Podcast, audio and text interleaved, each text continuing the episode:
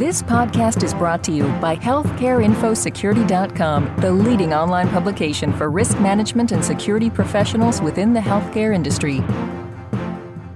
Hi, this is Tom Field, Editorial Director with Information Security Media Group.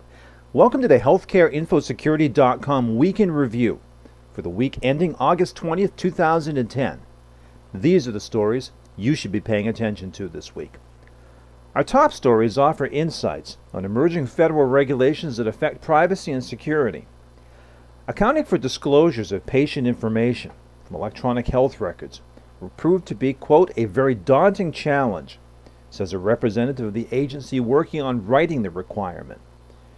As it prepares a rule spelling out requirements for providing patients with an accounting of disclosures of information from EHRs to those outside the organization that created the records, the U.S. Department of Health and Human Services Office for Civil Rights hopes to put the onus on electronic health records vendors, according to Adam Greene, Senior Health Information Technology and Privacy Specialist with the office. The rule, he says, likely will include specific requirements for how EHR software must accommodate those disclosures.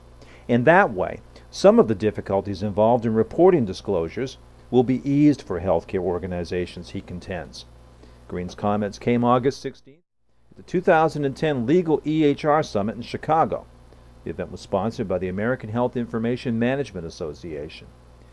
Now, the Office for Civil Rights left the disclosure accounting requirement out of its recently released final rules for the Medicare and Medicaid EHR incentive payment program, saying it needed more time to work on the details.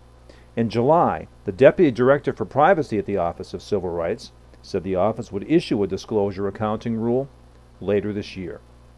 Now, I'll be back after a short break to tell you about the rest of our week in review. Are you responsible for your institution's regulatory compliance program? Do electronic medical records, patient privacy, or data breaches keep you up at night?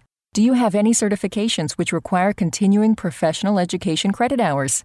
The solution to your problems may be the healthcareinfosecurity.com educational webinar library. You'll find plenty of courses that align with your core responsibilities. Visit healthcareinfosecurity.com for more information on how to access these webinars.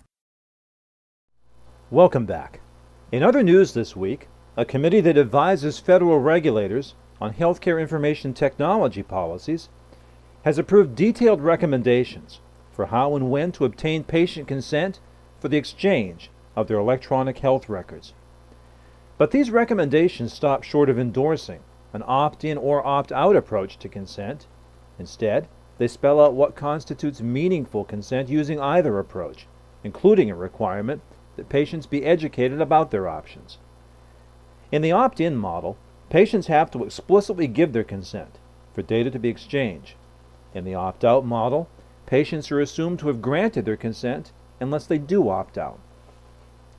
On August 19th, the Health IT Policy Committee approved a final revised set of recommendations from a privacy and security tiger team that has been meeting all summer to address issues related to the exchange of records.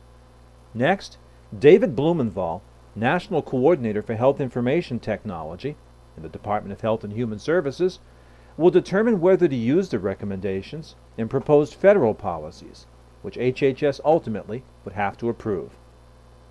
Finally, in this week's featured interview, attorney Catherine Rowe says a key step in preventing breaches is to create clear rules for where protected health information can be stored, including strict guidelines for when it can be placed on laptops or portable media.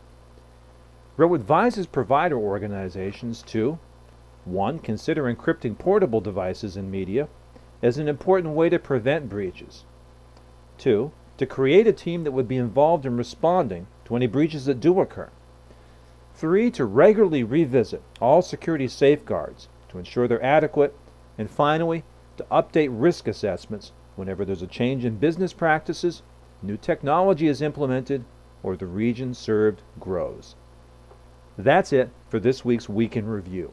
For more news, blogs, and interviews, please go to www.healthcareinfosecurity.com. For Information Security Media Group, I'm Tom Field. Thank you very much, Have a great week. This podcast has been brought to you by healthcareinfosecurity.com. For more interviews, breaking news, research, and educational webinars, please visit www.healthcareinfosecurity.com.